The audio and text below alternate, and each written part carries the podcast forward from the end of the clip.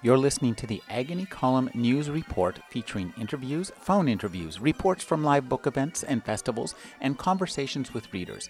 You can find additional news, interviews, book reviews, and more five days a week at the Agony Column website at trashotron.com slash agony.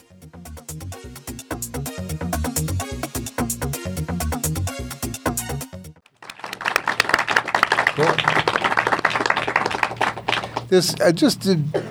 We want to have a discussion, but first I just want to point out there's a couple of themes here. One is the satellites, and the other there seems to be the interaction between modern techno humanity and the bio world, whether it's the dog or the uh, acacia, the the blooming plants. It seems to be a, um, a quite a theme here. Um, we'll take questions or comments from anybody. Uh, I would just start with uh, one of the things I wanted to ask Paolo. Paolo's there was a, um, I think, a very good and a sort of a important review by Gary Wolfe, who's one of the more important science fiction reviewers in in um, Locus of um, Paolo's work.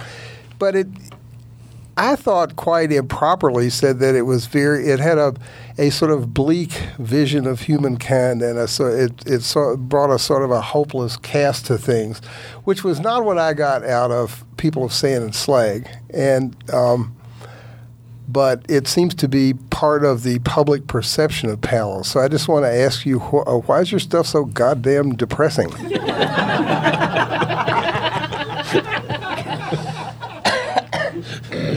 Softball questions.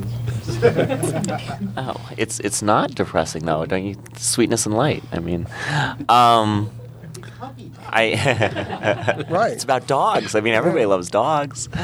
Um, they taste good. Uh, um, you know, it's an interesting thing, I guess, because uh, one of the things about these stories is, yeah, there are um, there are dark elements to them, um, but it's interesting. I mean, People of Sand and Slag is a darker story. Something like The Calorie Man uh, actually has a ray of hope through it, but most people still read it as being a fairly dark story. Um, one of the things that's interesting to me about is, I, I guess, what people expect from reading a story that's in the science fiction genre um, versus what people expect from a story if they aren't. And um, I grew up reading science fiction, and I read it for the adventure and the fun and the engagement of that. And and so I think it's almost inherently painful to sort of feel like you're reading inside of the genre and then have that, that knife get twisted on you almost at all. Um, one of the things about a lot of my stories is that they are environmental stories. And it's interesting to see reactions I get from uh, environmentalists who read these stories because they don't actually react as though, oh, I feel so depressed. They say, thank you for saying what I've been trying to say. um, and they're actually engaged and excited about a lot of these stories, even though they're it's dark material it's actually it's giving voice to concerns that people have and so they read them in a very different way and react in a very different way and that's been interesting to see that sort of that split and division depending on whether or not people perceive themselves as being um, informed and well read inside of science fiction or whether they perceive themselves more as being identifying as environmentalists and environmental readers i don't know I don't know, Carter. How do you feel? Do you think is science fiction? I I never thought of it as a um, particularly jolly literature. Um, No, it's not. I think it's pretty well documented that it's not a particularly jolly literature. I mean, the dystopian strain is one of the strongest in, in science fiction.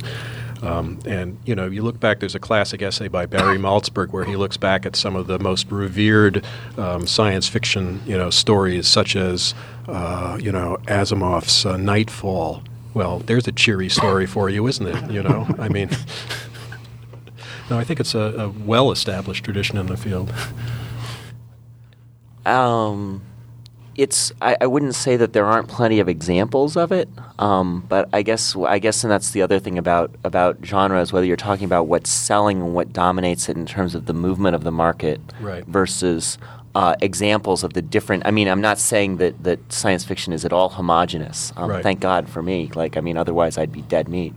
Um, uh, but that there is uh, an expectation set that sort of rolls along with a lot of it. Um, and and when I look at the the dominant notes, especially, I mean, and this is definitely you know it's a partly a commercial, uh, mm-hmm. you know, equation as well as a, a an artistic equation. Um, right. But that I guess that's sort of what I'm thinking of. I mean, when I was growing up, I was not reading, you know, Nightfall. I was reading I, Robot. Mm-hmm. Um, you know, it's just, you know, when when I was growing up, I was reading Heinlein and and those were you know and that was a different sort of a story arc. And those were the ones that were you know on my father's shelf and that, that sort of handed down to me with much affection. Mm-hmm. um, you know mm-hmm. here's a great story son.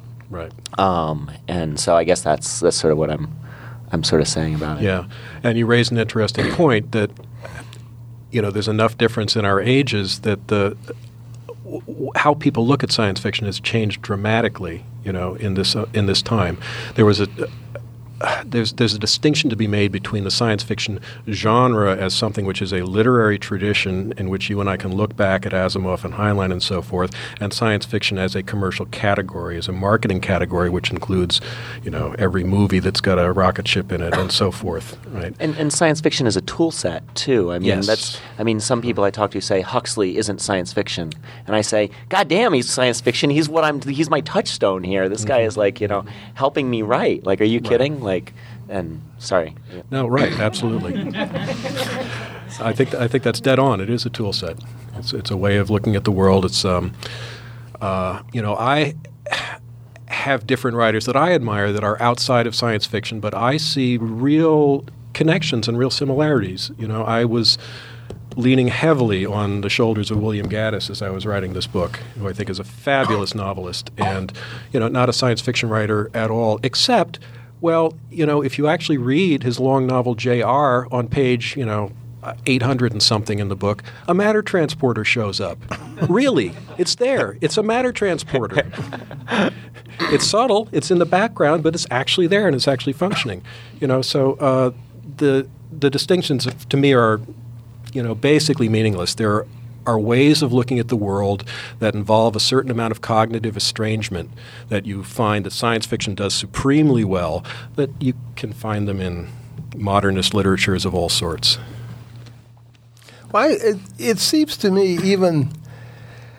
I never thought of Heinlein as a buoyant kind of writer. I, the stuff that I read when I was a kid, I read uh, I read Bradbury for the the melancholy. Uh, you know, I, I, think it's it's always been a I don't know the two things, and I like Gary Wolfe, but the two things he said. One is that that uh, Paolo comes up with these heroes who always choose to do the easiest and the worst thing. That's a that's a common literary device. That's what writers do. If you, unless you have heroes who are a little bit stupid and do stuff that that's the wrong thing, you don't really have a book. Um, and so, I mean, uh, you know, from Emma to Don Quixote, I think. Uh, so I don't think that that makes it. I don't think that disti- that's to me that's not what distinguishes. Uh, Paolo's work or uh, or any uh, uh, particular strain of science fiction these days. I think that, and also just in terms of the genre, uh, I don't think the, and I'm not being arty or uncommercial, but I think I think the that science fiction as a genre, for good or bad, and including a lot of crap and everything, is not the commercial stuff that is science fiction at any particular time. It's a it's a it's a linear thing. It's not horizontal. It's linear. It is. It does have a canon, and you might not like all the canon. You might not like uh, Starship Troopers, but it's in the canon. You might not like, you know, but. Uh, every book that's out there right now, even though it's called science fiction commercially and is science fiction in that it uses that toolkit, is not what in 20 years people will be talking about as what uh, made or ruined science fiction. Science fiction, it, the the the genre is deeper than than than what's on the bookshelves. I would say. Mm-hmm. Well, I didn't mean to bring an end to everything, and but uh, yes, Rena. Um, my question uh, is this, this, question of genre writing. Um, since I think both of you have uh, you know long illustrious careers ahead of you, how do you feel about you know, someone saying, oh, Paolo, well, yes, he's a science fiction writer. Well, Carter is not a science fiction writer, but there's elements. I was talking to someone at WonderCon today about another author um, who shall remain nameless, but wrote the I think it's the Confessions of Max Tivoli, and he said about stuff he's dying to write a science fiction author. I said yes, but will his agent let him? Hmm. So there are so many authors out there that seem very terrified of being typecast as a genre author, but there seem to be just as many that would love to be a genre author. I was wondering what your thoughts are on on the commerciality of being a genre author, where you can write what you want, if that's what you love, or if you get swayed by your agent saying, "Well, that really won't sell in Peoria." I know you've been to Peoria, so. I'm all for commerciality. I'd love to get more than about two dollars an hour for you know doing this stuff, but um, I don't think that's ever going to happen. So it doesn't really matter.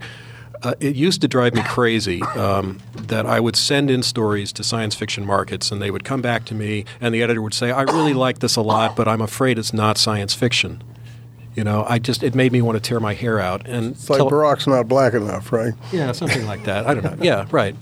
And uh, you know, until finally, I just had to throw up my hands and, and, and give it up, and reached a point where I said, I really don't care. You know, I'm going to write what I write, and I will try to sell it wherever I can sell it. It doesn't make a difference.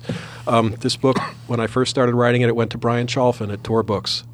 And it happened that Brian, um, before I finished the book, moved across the hall to another St. Martin's wing, Picador. You know, it was it wouldn't have made any difference to me. Tor Picador. Picador did a much better job of publicity, and I'm very happy that it got published with Picador, right? But it probably didn't sell any better. And um, at you know, at some point, I just had to stop worrying about the distinction for my for my own sanity. Um, that's just my you know personal take on it. I I think that one of the things I, there's there's one aspect of this is just like you know how are you going to sell your books and you know saying oh he's a science fiction writer does that mean automatically that I don't get taken seriously and that does sort of bug me sometimes. Um, it's been um, a lot of the interviews that I've been doing to promote Pump Six have actually been pointed out towards either the environmental community or other people, you know, outside of the genre, and a lot of it, it has to do with saying, "Hey, look, this is speaking about us. This is speaking about our world. Um, this is not about the future in the sense of like, you know, it's going to happen. This is about now, and these are relevant, you know, sort of artistic interpretations of ourselves. And um, and saying science fiction in that case makes it you, you actually have to sort of talk them down off the cliff then and say, no, no, no, don't jump yet. Let me explain some more about what I'm doing. And then they're like, oh, wow, that's really interesting. And so, in that sense, like, there's some baggage that you haul along, you know, with science fiction as you go to the outside the genre and try to talk to other people. Um, the other thing, though, that I, I find is that um, I think about, I mean, and this is when you say this is not a science fiction story or this is a science fiction story, um, I've been noticing a lot that, you know, when I'm writing a story, I'm thinking, okay, if I'm going to sell this story to the magazine of fantasy and science fiction, what are the things that a magazine of fantasy and science fiction editor and reader are going to be looking for in order to be satisfied by this. And those are really, really different things than if I'm going to give it to somebody who's just an environmentalist friend. Um, and I, have done this thing where I've, I've, I've written a story, I feel pretty good about it, and I'm like, it's not science fiction yet.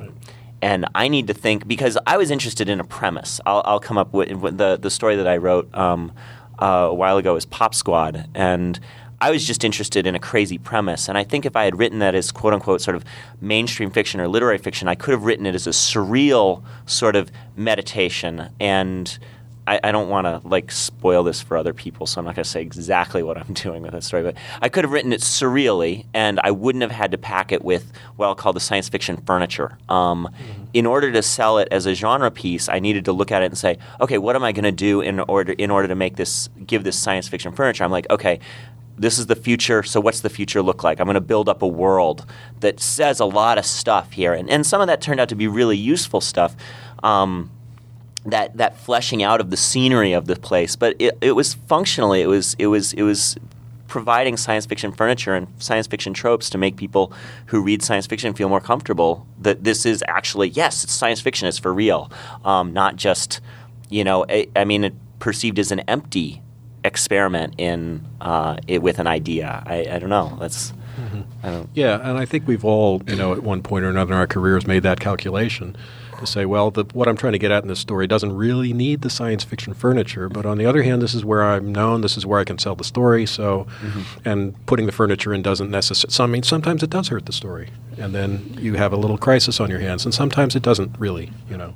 It's it's just sort of that experience though of not knowing that like here's this thing and now now you do actually have to find a category for it essentially that you know where is that market that it fits to Right. Uh, And I think that people, I think that readers in general are, are a lot more willing now than they were, say, 20 or 30 years ago to cross categories uh, because you have environmentalists, you know, who are reading your stuff. And I think that's a great thing that people now have more than one sort of core audience. Because when I started to write science fiction, it was much, it was more insular, you know. People who read science fiction, maybe they didn't read very much, you know, outside of the field, um, not nearly to the degree that people do today. And I think that's a, a great gain. But there still is that commercial core, you know, that doesn't have to do with simply the the literary part of the genre, but has to do with the marketing category, and people want that category to have reliable boundaries. experiences right. yeah yeah, Rena. Do you think that's really changed much? I mean, I remember a librarian, uh, granted this was in Anaheim, California, so there wasn't much science fiction. I mean, maybe a bookcase and a half. And I remember telling her, you know, I've read A to Z, everything you have. Can you, are there other authors out there that are similar in that? And she goes, there's this really good book you sh- you might like, but it's not science fiction. But you might think it's science fiction, and it was Nevil Shute's on the beach. I'm like, oh, if that's not science fiction, I don't know what is. Mm-hmm. Right. And I found it odd that a librarian would make that distinction and not be open to embracing these.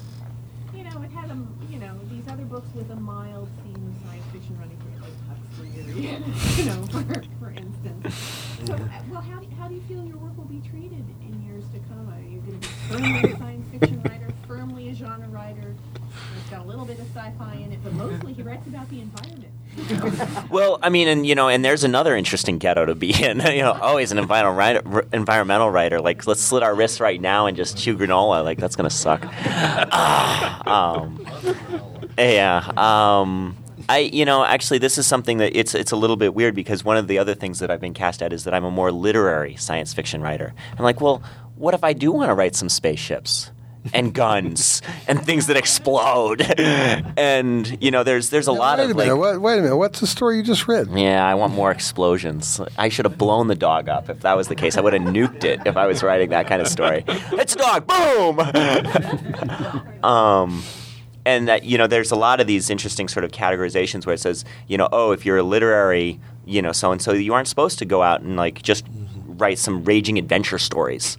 Well, but that's fun too, and and trying to find like where I, I'm sort of still trying to figure out exactly what my next projects are going to be. I've got this book that I'm trying to finish right now, and God help me, I hope I do soon. Um, but uh, after that, you know, there's there's all of these different options. I mean, I've got a lot of ideas, and some of those are you know heavily science fiction. You know, game on, and other ones are you know all over the map. And you know, some of them are just just fun stories, and some of them are more like big think pieces. And and and that's you know kind of a, a it's a, you know, sort of you know what I've heard from other people is it's sort of a bad career move to keep jumping around and keeping on experimenting because readers never know what the hell they're going to get and they actually don't like getting a box of chocolates they like you know something that's really consistent and so I don't know Well, letters in their names so you could rearrange them for pseudonyms yeah drop some vowels and stuff like that and become like sort of more more Eastern European or win the Pulitzer Prize and it becomes much less of a problem. yeah seriously there you go All right, we have uh, a couple of publishers here, Jacob, and I know Jeremy's here. If you guys want to chime in at any point, uh, sometimes they actually come down here. Financial and financial viability of publishing. Well, they can speak for both ends. How they're going to make authors everywhere rich rich rich I, let me say, uh, Jeremy, Well, I was going to say it is that, like you say, a double-edged sword. We very much use that kind of characterization of your fiction to, to help promote the book and help differentiate it from a very crowded science fiction marketplace and get people outside of science fiction interested in it. But at the same time, those kind of hooks that you use to promote a book can also be used by the general readership to go, oh, he's like that. Okay, I don't read that, and become like you know, you know something that people use to dismiss your work. So it's a it's a tough line. okay, let me say one thing. I, um, it's kind of interesting to me to have these two authors here because on the one hand, Carter, I think uh, Carter's career is uh, has taken a turn that's not that that it reminds me of Jack Womack, who's a very distinguished writer in science fiction that basically said, "Fuck it," you know. It's it's it's, and um, uh, Paul Park was the same way at a certain point. Um, and I think that that happens to people because I think the the field uh, it, it's not elastic enough uh, sometimes. I think uh, on the other hand, I'm I'm looking at Paolo's career and talking about I'm writing a story and am I going to send it to the science fiction mags or give it to a environmentalist friend? I'm saying that's it exactly. If you want to publish it, if you want to be a a young man who has published uh, to great acclaim your this this book of stories, has won awards, has found a, a consistent, intelligent, inquisitive readership that's willing that that puts a lot of you know the science fiction readership is a is a readership that rewards uh, the kind of thing you're doing. It would not happen otherwise. If these books were in the Hudson, if these were in the Hudson Review and the this review and then that review and the and Mother Jones and here and there, um, you know, uh, this this would not have happened. So the science fiction field is still it it's a field not. Um, I, don't want to say launch a career. I want to say it, it gives you the materials to shape a career. You can only shape your writing if you actually get published and get feedback, and you're getting a lot of that. And and that's uh, that's because of science fiction. It's not there. There was never an option. The, uh, the other option is is get an MFA program somewhere and, and 10 people read it and then another 20 people read it and you get a $50 check. no, in, in, that sense, it's it's sort of the this is the gravy train end of the world, like science exactly. fiction is. but Mickey. Yeah, but on the other hand, uh, I like both writing, both of the readers tonight, and uh, the writing. But it seems to be, you know, what Carter uh, read, uh, at least a little bit I, I heard, that wasn't science fiction, and he made it very explicit. It was fiction, and it was the kind of fiction that makes people that I admire enormously because it makes people truly uncomfortable by putting a light on the situation of the real world and the people that are playing in it. You did it with great astuteness. Now, if you look at historically, uh, Charles Dickens and Gissing, you know, wrote New Grub Street. Gissing was hated by the bourgeoisie of Britain because he wrote realistically, and Dickens did. He was a genius, but he spun these marvelous tales. When I read science fiction, one of the comforts in it is that, uh, with all due respect to the genre, is that it dulls awareness in a way. There's a kind of a, it's a good point. A kind of a touchstone of blah blah blah fantasy, and I can oh, it's not really scary. What he was reading about that conversation at the table was very frightening because they're going on in all in, in restaurants all around the world, and this is how they treat people that stuff is going to be pushed down to, it's not going to be bought, it's because the publishers are scared. That stuff is truly radical. You may have a very good and fruitful career, and uh, God bless you, and I hope you do, but to make real change in consciousness, you've got to tell the truth exactly as it is without touchstones. This is an interesting thing because I was just having an argument with uh, with Jeremy about this, and um, and it's the question of how much metaphor you know, when you use science fiction as, as a metaphorical tool for talking about an idea, how much metaphor is reinforcing an idea? And then at what point are you actually being becoming so removed that it's actually you can say, oh yeah, it's a metaphor for it, but really it's bogus because you've gone launched into fantasy. And the classic example is, oh, the alien race and the interactions with an alien race, that's about diversity. Um, is it? Or is it you know, I mean, that's that's one of these spots where it's like, okay, yes, this is a metaphor, maybe for interacting with the other, but if you really want to get down in the dirt about talking about dealing with the other, we've got all kinds of things going on right here on the planet where we're not doing very good at it, and that's where, you know, and that's where the stakes are high, and where um, maybe, you know, in my opinion, that's a spot where you become too removed. Science fiction removes itself from the gritty reality of dealing with people who are different from one another. Um, that said, I, I, don't actually agree that it's the only response to a metaphor. Like, I mean, I just I feel like there are there are some some stories can can pull you away, and some some stories yank you in deeper and further than you ever wanted to go. And I think that's you know it's not a question of the tools or exactly the furniture. It's actually a question of where the where the camera is focused by the writer. I think mm-hmm. that's that's my personal. Yeah, I would agree with that, and I think that that business of focusing the camera is one of the things that I was doing in here, and you know, part of that tool set comes from science fiction, from the way that I learned to look at things from being a science fiction reader and a science fiction writer. And I feel that you can say this you could say the same thing about you know, quality lit, let's call it NPR fiction. You know, that that provides a very reliable set of touchstones every bit as much as science fiction does you know and that's not those are not radical books most of the quality lit that's being sold and being read in book clubs around the world you know is Very not radical lit consolatory, anyway yeah. yeah very consolatory But you, you realize, of course, in my statement, that I didn't, wasn't referring to NPR. I know you weren't. Yes, right. Yeah, but I'm saying that you know it's it's it's not just science fiction. That it's it's it's the way of looking at the world, and you know it brings us back to Sturgeon's law, which is that 90 percent of everything is, let's say, it's underachieved. you know, Well, but I think it was a different point. I I think he made a very uh, this man made a very good point. He's not a science fiction fan, by the way. He sneaked in here, but uh, but I think that um, it, it, to Get me him! He's the other. Wait. all right. there's a but there's a question about there is a question about distance. I mean, and and and you know, I won't apologize for criticizing Paolo's or using Paolo's story because I fought. I love that story. I fought to get him here, but it it talks about a a social and technological tendency that's going on, but it's not that close in the sense we're not going to. We know we're comfortable in the sense we're not going to do that. So you can you can there is a, a way even high quality science fiction. Now not always, but it, it can put a, a distance. Uh, so. Uh, uh, Rick was asking me a while ago about a story I wrote called "They're Made Out of Meat," which makes you think about this and that and the other,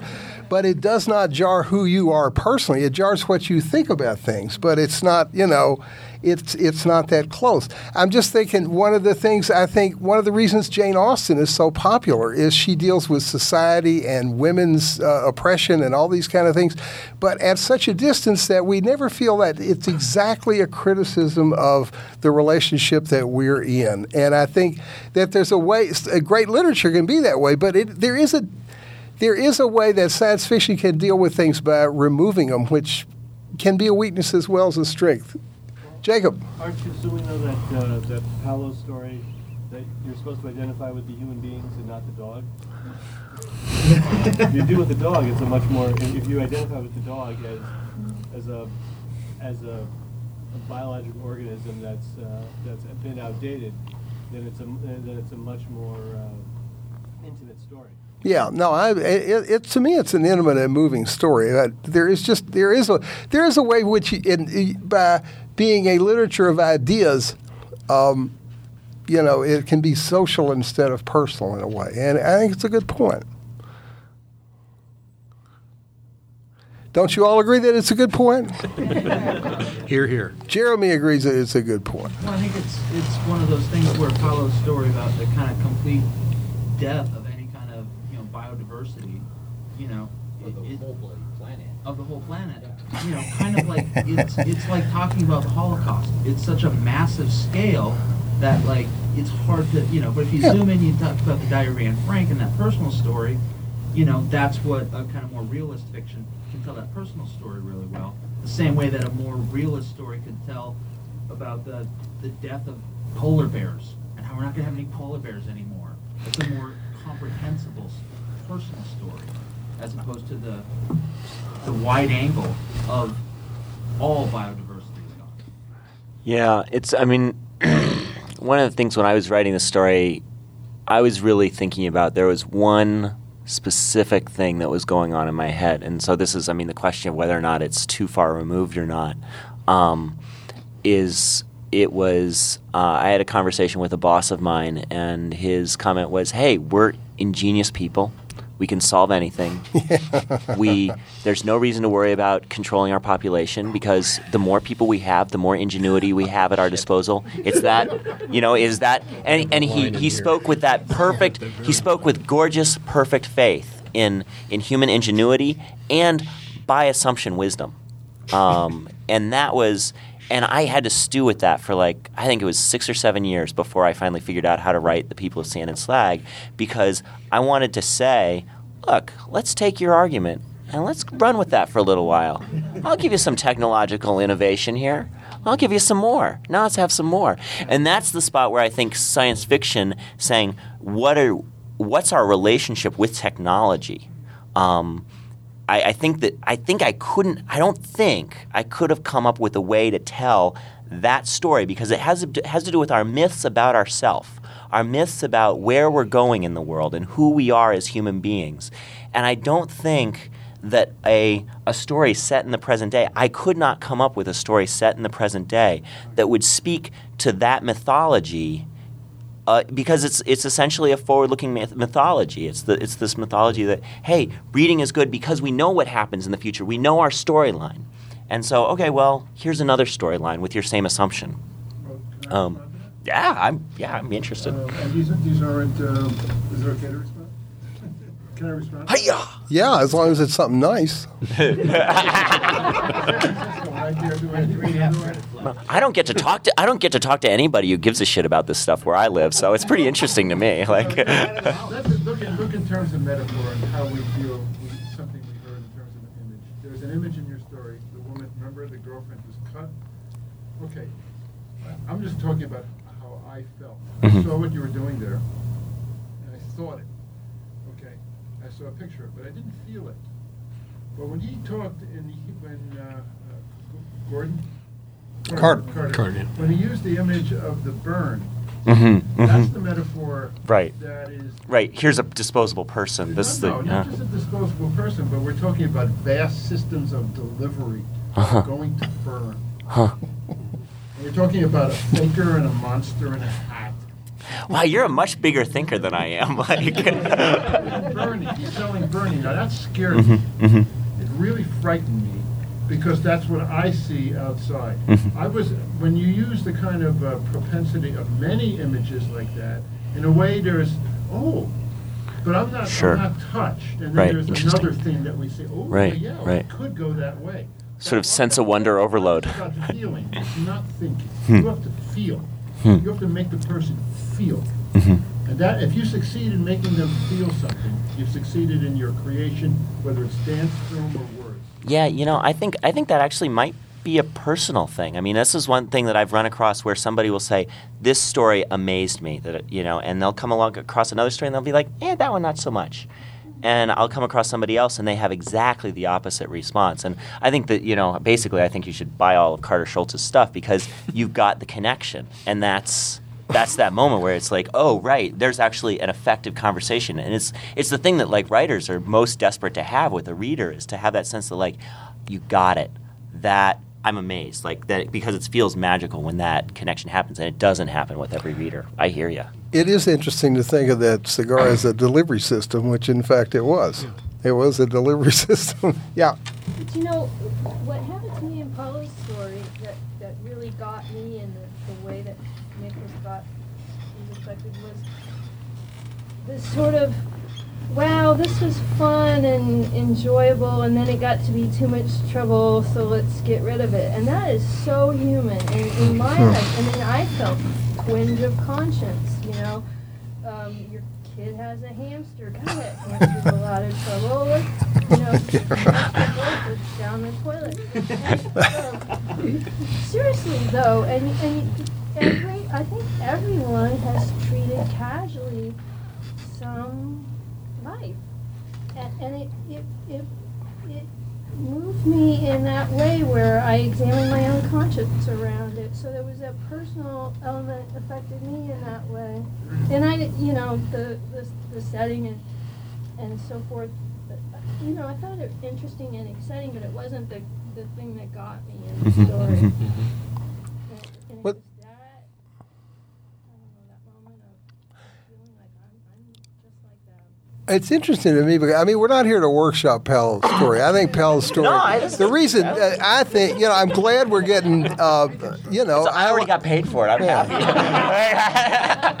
I like to get d- different opinions, and that's good. I, I, I think I think when you when you think of an idea for a story and you start to write the story, and basically what happens is as you write the story, you close up your options. There's another way of saying the thing, same thing.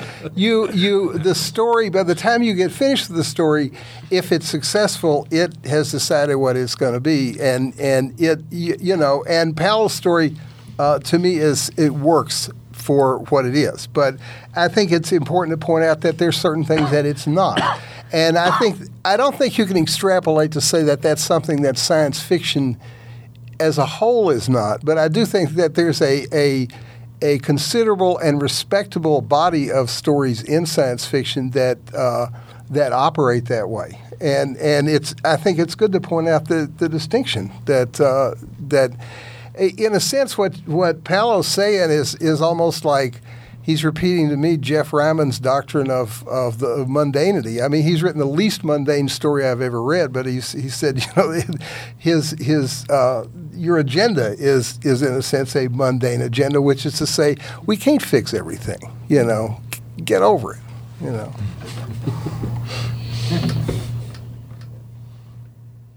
right? Right. Here, here. Ray. Gary, do you, do you, do you bring up the, the doctrine of the mundane in every one of the readings? Because I think it's a good starting point for discussion, but I just chuckle because I remember a year and a half ago where there was a very heated, that's not what he was saying in the document. And. It becomes like an interesting touch point to, to look at. I don't think you should begrudge a colleague a small sinecure from. you, know, You know- it's not like I'm trying to mess everything up.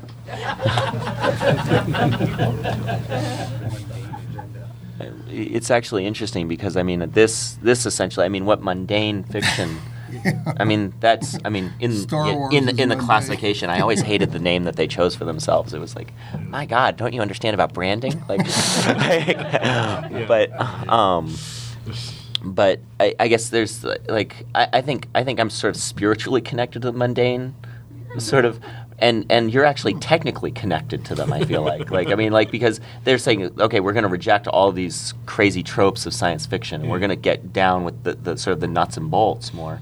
And and i'm and but they've got this other part which is you know philosophically what are we about? And so i sort of connect up to the philosophical part but even though in the details i never managed to write a mundane story. Like i just don't.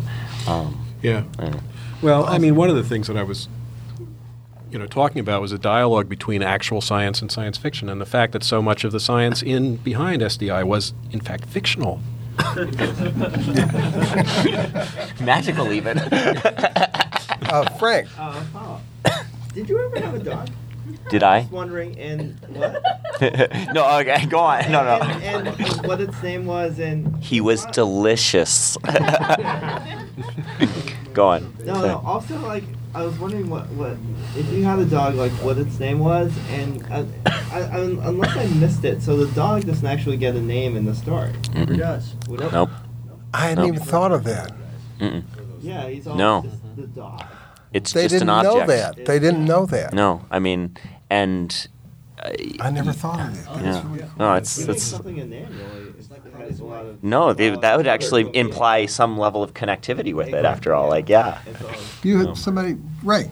Yeah, uh, just to um, help muddy the waters of this genre discussion a bit more, uh, I want to follow up on something that uh, Carter said about uh, the chapter that he read, and something that struck me while I was listening to it, and it struck me while I was reading the book, which is that the level of obsessive detail about externals, the exterior of this world, you know, the, the, just the influx, this flood of the external world coming into into the story there is a very science fiction thing. It's tour de force it's world building. Like, that's- Right. yeah. the- That Right. chapter Yeah. is the way that you would start a- an immersive chapter if you were going to set it in a completely alien planet, Mm-hmm. if you were going to set it in virtual reality. Mhm. Um, it's it's really it, it's true that, that there's a there's a certain amount of Gaddis in that, but then Gaddis Mhm. wasn't particularly popular in the mundane world. No, Um, no, and that's So I, I, I think, I think these, just stylistically, um, there's uh, really a lot in common here. And, uh, yeah, you, you pick up the furniture depending on where you're gonna be published, but you pick up your habits from a lot of different places. And there is a lot of, there's a lot of very science fiction-y habits to that that made it a lot stronger.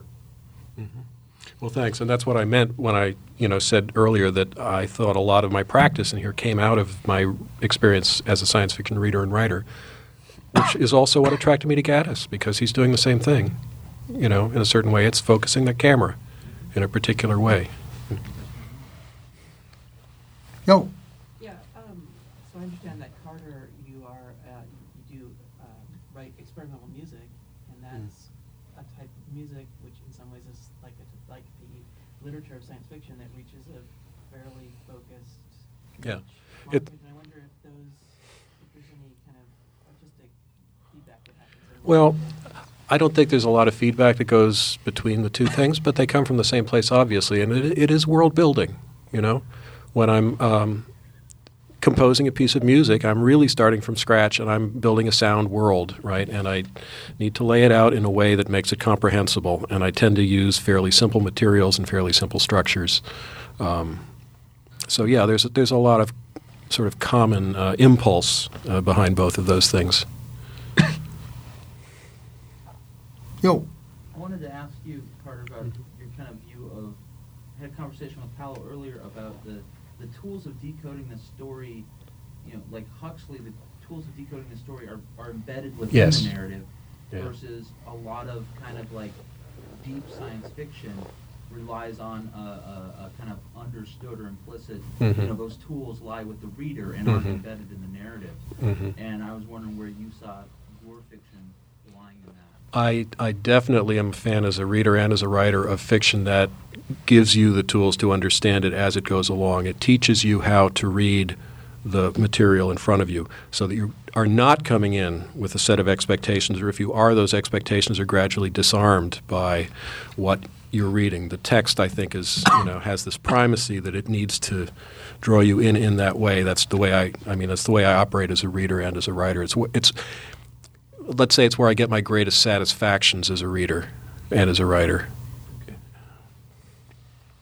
So is that different in other types of literature? I don't know. Well, I think in deep genre, when you have deep genre narratives that assume a lot, you know, be it, you know, say abstract visual arts, you know, there's a dialogue that's going on amongst the creators and consumers of that art form that isn't embedded in the object itself, just like a lot of science fiction narratives assume you read Heinlein, you read mm-hmm. Niven, you read, you know, this continuum, and now you're reading something that's in the continuum, and not all those pieces are embedded in the narrative. And so I thought that was really interesting, talking with Paolo, somebody who read Heinlein, you know, read the continuum of science fiction, chose to eschew a, a kind of genre dialogue that, you know, assumed a built-in tool set on, on the reader's part. And he kind of gives that, you know, embedded narrative. It, it, seemed to me like uh, if I think of uh, Paolo's other work, like like Calorie Man, um, I would agree. It's uh, but it seems to one of the one of the things maybe one of the things I really liked about People of Sand and Slag is it's not a story you can give to anybody. You you have to have a pretty good set of science fiction uh, stuff to read that story. You can't.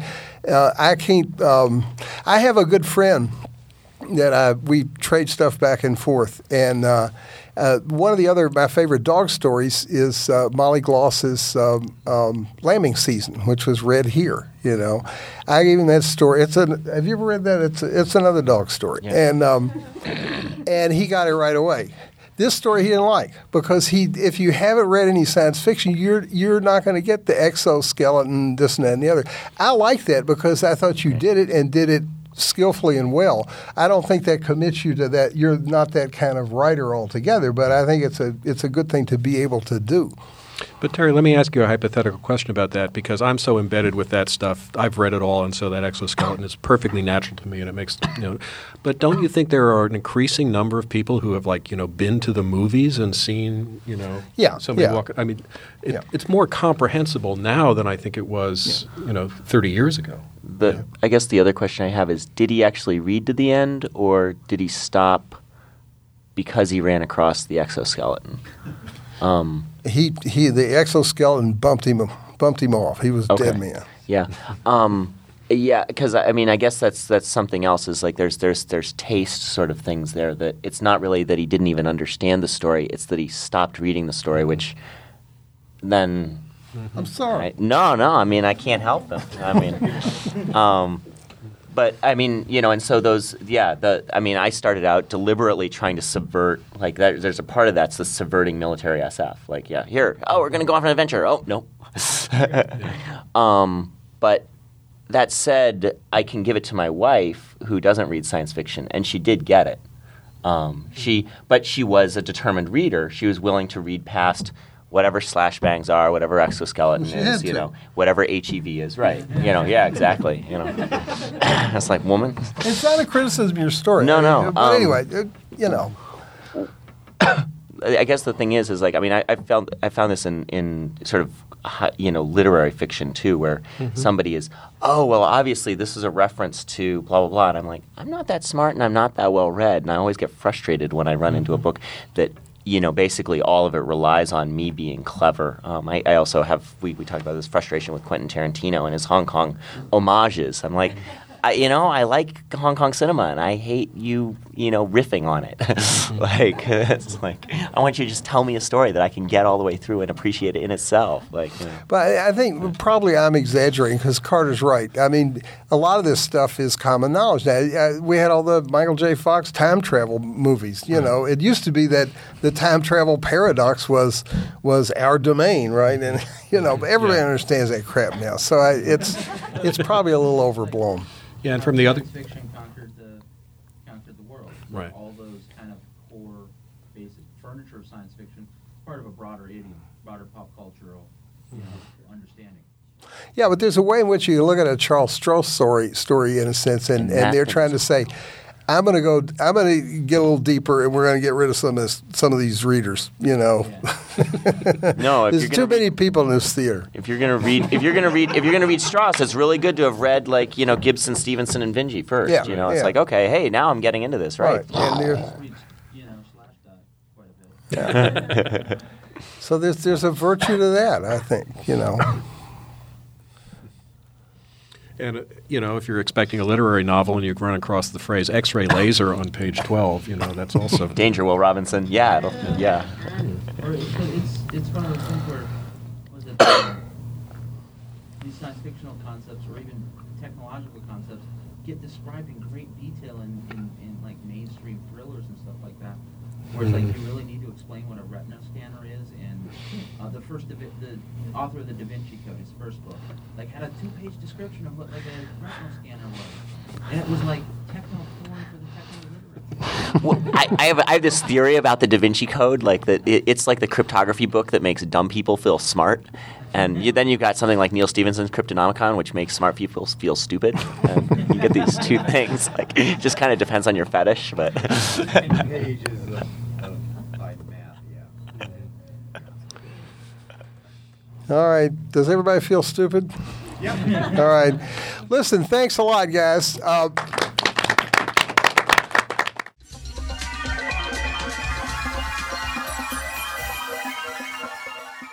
You're listening to the Agony Column News Report featuring interviews, phone interviews, reports from live book events and festivals, and conversations with readers. You can find additional news, interviews, book reviews, and more five days a week at the Agony Column website at trashotron.com slash agony.